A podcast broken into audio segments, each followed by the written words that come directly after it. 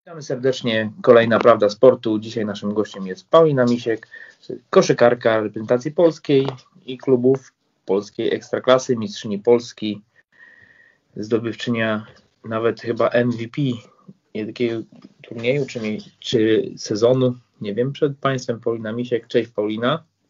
Cześć. Cześć Paulina. Powiedz mi, kariera zakończona. Zgadza się. Zgadza się. Powiedz mi, jak wspominasz grę dla polskiej reprezentacji, bo to chyba było takim najważniejszym chyba osiągnięciem ka kariery. Zawsze jak odpowiadam na tego typu pytania, to mam taki duży sentyment, e, no bo to jest takie gdzieś spełnienie takich e, marzeń z dzieciństwa, które tak naprawdę człowiek miał, ale nie do końca wierzył, że jest w stanie je zrealizować. E, dla mnie Pamiętam jak dziś pierwsze powołanie to jest bardzo dużo emocji, ekscytacji i trochę niedowierzania, bo, bo ja gdzieś tam do reprezentacji trafiłam chyba po drugim sezonie swoim w ekstraklasie, e, a do ekstraklasy dość opornie się pchałam, w cudzysłowie mówiąc. E, gdzieś tam się wzbraniałam, bo wydawało mi się, że to nie jest miejsce, że sobie gdzieś tam nie poradzę, ale po namowach mojego ówczesnego agenta Tomka Matyśkiewicza gdzieś tam no, jestem mu za to wdzięczna, bo, bo gdzieś tam dalsze losy te moje pokazały, że można i faktycznie cieszę się, że we mnie wierzył, bo chociażby reprezentacja to jest taki mój e, duży sukces i mówię o tym zawsze z dużą dumą, bo założenie koszulki dla sportowca z orzełkiem to jest, e, to jest bardzo, bardzo przyjemna rzecz. E, akurat trafiłaś chyba w taki okres polskiej reprezentacji, który w ostatnich latach jest ten spadkowy, takim chyba najgorszym, jaki jest możliwy ostatnio, co? Czy... No to jest, to jest no, no jest tak niestety, tutaj nie ma co owijać bawełnę, e, nie jesteśmy też odkrywcami, budując takie stwierdzenie. E, to jest to przykre, ja to gdzieś tam cały czas obserwuję, jestem trochę taką tutaj idealistką i, i naprawdę wierzę, że to w końcu gdzieś tam e, odskoczy, odbije się. E, no bo niestety jest tak samo jak nie gorzej, tak? Gdzieś tam te starsze zawodniczki teraz gdzieś się wykruszają, już powoli odchodzą e, z koszykówki i myślę, że będzie coraz trudniej, jeśli zaraz nie będzie jakiegoś, nie przejdzie jakieś tornado gdzieś tam przede wszystkim na tych e, najniższych szczeblach, bo myślę, że to tam jest, tam zaczyna się problem i od tego początku powinniśmy zacząć żeby myśleć gdzieś przyszłościowo, bo to jest praca na kilka kolejnych lat. To też nie jest tak, że ktoś stryknie palcami i my ten problem tutaj rozwiążemy. No ale y, powiedz mi, no jakiś czas temu mieliśmy możliwość rozmawiania z Eweliną Kobrin, która jest też jakby tym y, zarządza tym całym programem dla młodych, że jednak to wszystko jest, ale z drugiej strony patrząc na koszykówkę klubową, jest takie wielkie szkolenie w klubach Gdynia, Gorzów, y, Kraków, ale nie ma, po prostu dochodzi do pewnego wieku ta juniorka i koniec i po prostu nie masz czego jakby nawet zbudować na rybku na tę reprezentację. Znaczy, szkoleniem, szkoleniem. Y, Gorzów i Gdynia wymieniamy dwa zespoły. Możemy dobrze, żeby jeszcze było sprawiedliwie powiedzieć może o Poznaniu, bo to jest chyba trzeci taki największy ośrodek. E, no ale to jest właśnie to, co wspomniałeś, to przejście. Kończy się wiek juniora i dla większości tych dziewczyn kończy się przygoda z koszykówką, a dla tych wybitnych kończy się przygoda z koszykówką w takim wydaniu, czyli były pierwszoplanowymi zawodniczkami, ciągnęły zespoły, rzucały po 20 punktów i nagle muszą się zmierzyć e, z dorosłością. No to się nie sprawdza i to jest też problem tego, że kluby nie stawiają na młode zawodniczki, tak? E, myślę, że dla Polek ogólnie rola Polki w zespole, nie chcę tu ogólniać, bo oczywiście bym niektórych skrzywdziła, ale są też znikome, tak? Jest wiele zespołów, które stawia na Polki w tych lepszych zespołach, to ich rola jest taka, że, że mają po prostu nie popełniać błędów, mówiąc. E, my nie uczymy się odpowiedzialności, dlatego to się też nie przekłada na reprezentację. My jesteśmy uzupełnieniem składu, a nie, nie, nie, nie jest na nas skład zbudowany. E, oczywiście pewnie kluby tutaj by odparły, że, że to też nie jest tak do końca. E, no ja sama, ja, ja miałam z kolei takie przejście z pierwszej ligi do ekstraklasy i ja sobie obserwuję trochę ten proces, czyli teraz jadąc na mecz pierwszej ligi, siadamy, jesteśmy skautami i ile jesteśmy w stanie dziewczyn zabrać do ekstraklasy i z założenia, że sobie poradzą, tak? że damy im szansę, damy im minuty i one gdzieś te minuty wykorzystają. Myślę, że to też gdzieś tam spadło, tak? Jest coraz mniej tych nazwisk, y, takich, które mogłyby się gdzieś tam przebić. No, mhm. wydaje mi się, że, że tutaj no, to jest trudne przejście, ale też te dziewczyny nie mają prostego zadania, ponieważ no, nie stawia się na takie dziewczyny, tak? Nie ma czegoś takiego, że jest dziewczyna, nie wiem, 18-19 lat i my myślimy o niej perspektywicznie, czyli klub ma wobec niej długofalowy plan, więc inwestujemy w nią, dajemy jej minuty, pozwalamy jej popełniać błędy, na których ona się będzie uczyć. No ale chyba też zarządcy ligą na to nie pozwolili, bo otworzyli całkowicie no, możliwość klubom zagranicznych zawodniczek i tworzy się taka jakby powiedzmy druga, drugie NBA, kto ma pieniądze, ten ma drużynę, ten sprowadza najlepsze zawodniczki, one tworzą jakiś kolektyw, do tego dochodzi trener, który potrafi je ułożyć w całość i, i grają i potem są osiągi, czyli to nie jest błędem dla, w naszej nie wiem, lidze, kadrze, dla naszej kadry? Co innego jest praca w klubie, bo to jest w pewien sposób biznes, a co innego jest praca w reprezentacji, tak? Tu są trochę, niestety u nas w Polsce te interesy się gdzieś tam kłócą. W polskiej ekstraklasie jest tak, że co ileś tam lat pojawia się mm, zazwyczaj jeden, dwa silne kluby, które gdzieś dowodzą tą ligą, tak jak teraz przewodzą, tak jak teraz Gdynia, wcześniej w latach Polkowice czy Wisła Kraków. Eee, no i tyle.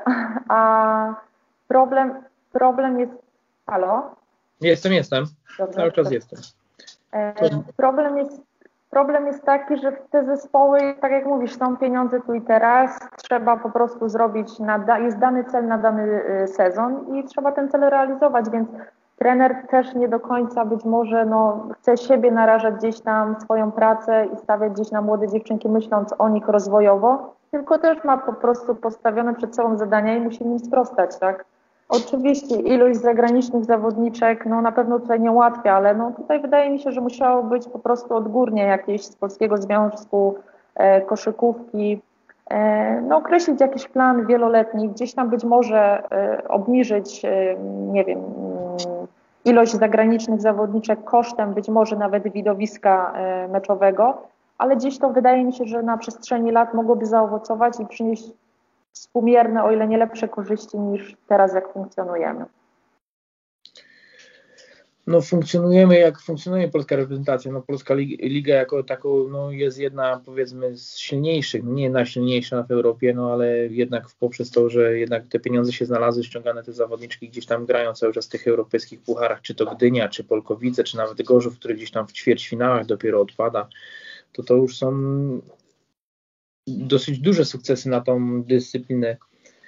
Ale ja i tak y, śmiem twierdzić, że gdzieś ten problem, jak już powiedziałaś, tego nauczania, ten problem gdzieś zostaje chyba między trenerami, że ten trener nie jest, nie wiem, czy nie chce się wykształcić, czy nie jest wykształcony, czy po prostu nawet związek nie narzuca takiego czegoś na tą znaczy, wydaje mi się, że to jest po prostu traktowane trochę po omacku, tak? Bo tych najmłodszych grupach e, no nie jest sprawdzane, nie zweryfikowane, czy ci, nie wiem, często są to WF-iści, którzy są po prostu po AWF-ie, ale nie mają jakiejś specjalizacji czy doświadczenia z koszykówką.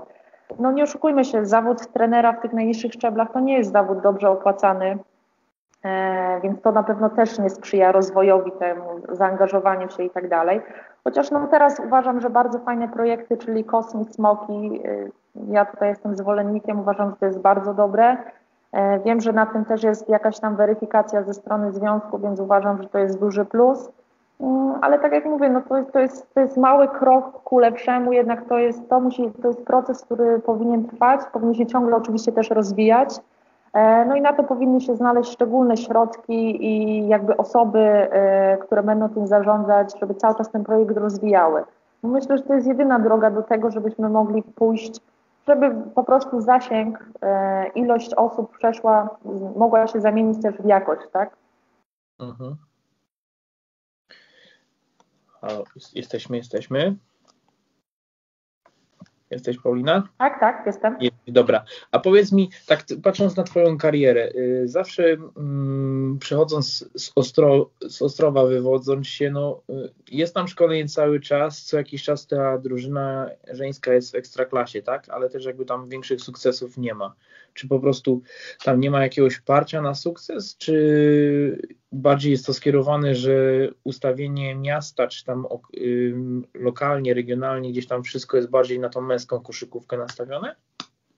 Znaczy męska koszykówka, ogólnie miasto Ostrów Wielkopolski uważam, że bardzo sprzyja e, sportowi jakiemukolwiek, bo u nas jak na około 70, 70 e, tysięcy mieszkańców, to bardzo mieszkańcy żyją sportem, są duże środki na to przeznaczone z miasta, więc ja uważam, że tutaj idzie to w bardzo dobrym kierunku. Na pewno męska koszykówka budzi większe zainteresowanie kibiców, chociaż odkąd ja pamiętam, bo ja i moja siostra tutaj e, grałyśmy, tu zawsze, czy była druga, pierwsza liga czy ekstraklasa, przychodzili ludzie na te spotkania. No obecnie Towarzystwo Sportowe Ostrowia ma zespół niestety w drugiej lidze. E, no, dla Ostrowa trochę ta ekstraklasa może się źle kojarzyć z tego względu, że e, właśnie jak ja mniej więcej na przełomie, kiedy wyjeżdżałam, miałam około 17 lat, to Ostrowia spadła z ekstraklasy. I niestety były zaburzenia klubu i teraz myślę, że ten drugi raz e, po wielu latach znowu e, zmieniły się władze klubu, klub znowu awansował i niestety ta historia mniej więcej zatoczyła koło i, i tak samo się skończyła. No tutaj w Ostrowie zawsze Ostrów szczycił się tym, że w tej pierwszej lidze zawsze grały wychowanki i od nas wychodziły dziewczyny, bo wiele dziewczyn gra w pierwszej lidze, w Ekstraklasie grała Kaśka Motyl, gdzieś tam mi się udało e, wybić stąd, więc te nazwiska się pojawiały. To jest, niestety to jest też tak, że wszystko się kręci też wokół pieniędzy i też trzeba, wydaje mi się, siły trochę na zamiary yy, zawsze brać, bo myślę, że to jest też istotne. Tak jak teraz, no gdzieś tam była ekstraklasa, ale niestety długi problemy organizacyjne spowodowały, że, że zespół teraz sobie gdzieś tam pogrywa w, w drugiej lidze swoimi wychowankami. Hmm. Y a powiedz mi tak, y, no trochę tych klubów zwiedziłaś tam, Widzew, to y, Łódź, Toruń, Bydgoszcz, przez chwilę Polkowice, Gdynia, Gorzów. Najdłużej chyba zagrzałaś miejsce w Gorzowie, tak? Za... Tak, dwa sezony. I to jest, jak wspominasz ten okres takiego, jednak nie grania tylko na jeden sezon, tylko jednak pociągnięcia troszkę tego wszystkiego? U mnie też tak były te zmiany, były wywoływane tym, że tak jak mówiłam, zaczęłam gdzieś tam w Widzewie, który byłyśmy bodajże dziewiąty albo dziesiąty, to był jeden sezon, gdzie grałam w playoutach, wówczas jeszcze się grało playouty. E, no i później gdzieś tam małymi krokami się szło ciągle do przodu, tak? Bo był później trzeci wówczas, ówczesnie trzecia Energa, następnie trafiłam do mistrza Polski, czyli Polkowic. E, była reprezentacja, później niestety pojawiła się kontuzja, więc gdzieś tam to wybiło. E, z tego rytmu. E, a o Gorzów no, wspominam bardzo dobrze, bardzo dobrze. Bardzo dobrze wspominam to miasto, ludzi. Mm, w Gorzowie jest taka, taka przyjazna atmosfera, tak? Tam każdy od pani zajmujący się sprzątaniem na sali, po ludzi przygotowujących salę do meczu, czy, czy kibice, naprawdę tam wszyscy żyją i, i tak, jest, tak jest bardzo rodzinnie. Więc ja się bardzo dobrze w Gorzowie czułam. No nawet przez chwilę byłaś kapitanem drużyny. Tak, tak dostałaś tak, tak. tak takie e, Miałam ten zaszczyt wypełnić lukę po e, niezastąpionej, wydawałoby się, Kasi Dźwigalskiej, bo Kaśka, Kaśka pełniła wówczas, miała oczywiście na macierzyńskim była, więc no byłam trochę nawet zestresowana, powiem szczerze, bo przecież Kaśka tyle lat y, piecza, miała pieczę nad tym stanowiskiem, więc tam nawet się podśmiechiwałyśmy, że, że prosiłam ją o zgodę i tak dalej. Więc y, tak, no ja bardzo dobrze wspominam tą współpracę, zarówno z y, trenerami, jak i mówię i zespół, e, wszyscy pracownicy klubu, no ja się tam bardzo dobrze czułam, mówię, tak, taka rodzinna atmosfera. Mhm. A w tamtym okresie, jak y, grałaś, zawsze walczyliście o medale. Dla Ciebie przejście do Gdyni był e, awansem sportowym? Wtedy tworząca się paka w Gdyni po wielu, znaczy, wielu latach? To był taki czas, że zarówno w Gdyni, jak i Gorzów mniej więcej e, jakby aspiracje były podobne wówczas. E, dla mnie to było kolejne wyzwanie, e, a kolejny taki motyw, ja zawsze chciałam zamieszkać w Gdyni. Więc to był też taki powód około koszykarski. E, no ja zawsze, nie wiem, jakoś te zmiany tak napędzały mnie do działania, motywowały mnie do pracy jeszcze bardziej, więc y, dla mnie to wydawało mi się, że zawsze to na mnie pozytywnie wpływa. Więc tutaj jakby z Gorzowem rozeszliśmy w bardzo przyjaznych, w przyjaznej atmosferze, dużo rozmawialiśmy i tak dalej. Myślę, że trenerzy też to gdzieś tam y, rozumieli moją decyzję. E, to było takie jakieś naturalne, gdzieś tam spełnienie jakiegoś kolejnego mojego małego marzenia. No. I tak nadszedł Twój czas zakończenia kariery. I powiedz mi, y, poszłaś całkowicie w coś innego niż jak zawodniczki, które tam gdzieś przez wiele, wiele lat grały, tam gdzieś są cały czas wokół koszykówki. Ty poszłaś w Tlenoterapię. Prowadzę gabinet e, tlenoterapii, mm, gdzie mam komorę hiperbaryczną. E, znaczy, ja mam nadzieję, że z tą koszykówką to nie jest rozbrat taki na stałe, że, że um, chciałabym jakiś, myślę, z czasem. Oczywiście teraz jest być może jeszcze trochę za szybko, bo teraz jestem jakby cały swój e, czas e, poświęcam tutaj, żeby ten gabinet mm, rozwijać ale myślę, że ta koszykówka gdzieś się pojawi wkrótce. Mam nadzieję, że to będzie w niedalekiej przyszłości. Widzę siebie gdzieś tam w pracy z dzieciakami. Myślę, że tutaj też zawsze były takie pozytywne opinie, że ten kontakt mam dobry zbudowany. Tak jak wspomniałeś, przez e, kilka sezonów byłam kapitanem, więc też byłam osobą reprezentatywną, która chodziła na różne spotkania z dzieciakami. Zawsze to bardzo dobrze wspominam. E, I myślę, że też dobrze bym się w tym czuła. Więc mam nadzieję, że, że, że jeszcze tej gałęzi nie odcięłam i gdzieś tam dopiero e, tą swoją przygodę trenerską e, rozpocznę. A teraz, tak jak wspomniałeś, jest gabinet. E, też nie takie e, odbiegające od sportu, bo dzięki e, w sumie, jak miałam właśnie kontuzję, borykałam się i tak dalej, to trafiłam na tę terapię, więc też przez sport. E, działanie dla sportowców jest naprawdę bardzo fajne, więc jakby tutaj też cały czas spotykam się z tymi czynnymi sportowcami na najwyższym szczeblu, i gdzieś tam dzielę się z nimi e, tą swoją jakby już teraz wiedzą i staram się, żeby po prostu też utrzymać ich e, narzędzie pracy, czyli ciało w jak najwyższym, najwyższej formie. A powiedz mi, a nie myślałaś o tym, żeby na przykład być menadżerem sportowym? Też doświadczenie masz, trochę przeszłaś tych klubów, znajomych jest. Uśmiecham się, ponieważ kilka osób mi nawet mówiło, że faktycznie bym mogła, bo ja raczej traktuję to na zasadzie, jestem taką osobą, gdzieś tam te młodsze dziewczyny, przyznam szczerze, że często dzwonią, gdzieś tam pytają, obdarowały mnie takim zaufaniem i to jest dla mnie bardzo duży komplement. E, ale myślę, że, że nie. Na dłuższą metę ja bym chyba nie mogła w tych rozmowach uczestniczyć, bo jestem e, zbyt, e, zbyt szczera, a to czasami trzeba te, te karty gdzieś tam rozdawać i, i, i w tych rozmowach jakby pomóc jak najbardziej. E, jestem skora do tego i bardzo chętnie to robię, ale myślę, że nie widziałabym siebie tam w, na dłuższą metę. Na dłuższą metę nie. A powiedz mi, jakbyś dostała ofertę, przychodzi do ciebie, nie wiem, prezydent miasta, nie wiem, e, nie wiem jak tam jest zarządzany w Ostrowie. Paulina, pomóż odbudować koszykówkę damską. Podjęłaby się takiej rzeczy? Jako prezes, nie wiem, jako osoba, która miałaby tym kierować, menadżer drużyny, Wiesz co, yy, przyznam szczerze, że moje serce trochę krwawi, jak patrzę, że, że gdzieś tam jest yy, tylko druga liga i, i, i, jak to tam gdzieś tam wygląda. Po prostu u nas jest, myślę, żeby klub dobrze był zarządzany, potrzeba jest grupa ludzi. To nie jest kwestia jednej, dwóch, trzech osób, tylko faktycznie to powinna być grupa ludzi, którzy się zaangażują, które y, czują blusa i pasję do tego, bo, bo myślę, że to jest bardzo ważne. Ja tutaj jestem w stałym kontakcie jakby z klubem, z dziewczynami, które grają, bo przecież tu Kaśka Motyl jest też drugim trenerem, e, trener Tomasz Główka, z którym ja również współpracowałam. Więc jakby no jestem, staram się być na bieżąco, dziewczyny też za chwilę grają baraże o awans do pierwszej ligi. E, no ja mam nadzieję, że gdzieś tam na przestrzeni niedalekiej uda im się awansować do pierwszej ligi i żeby chociaż na poziomie tej pierwszej ligi po prostu te nasze wychowanki, ostrowianki miały gdzie grać, i się rozwijać przede wszystkim, tak?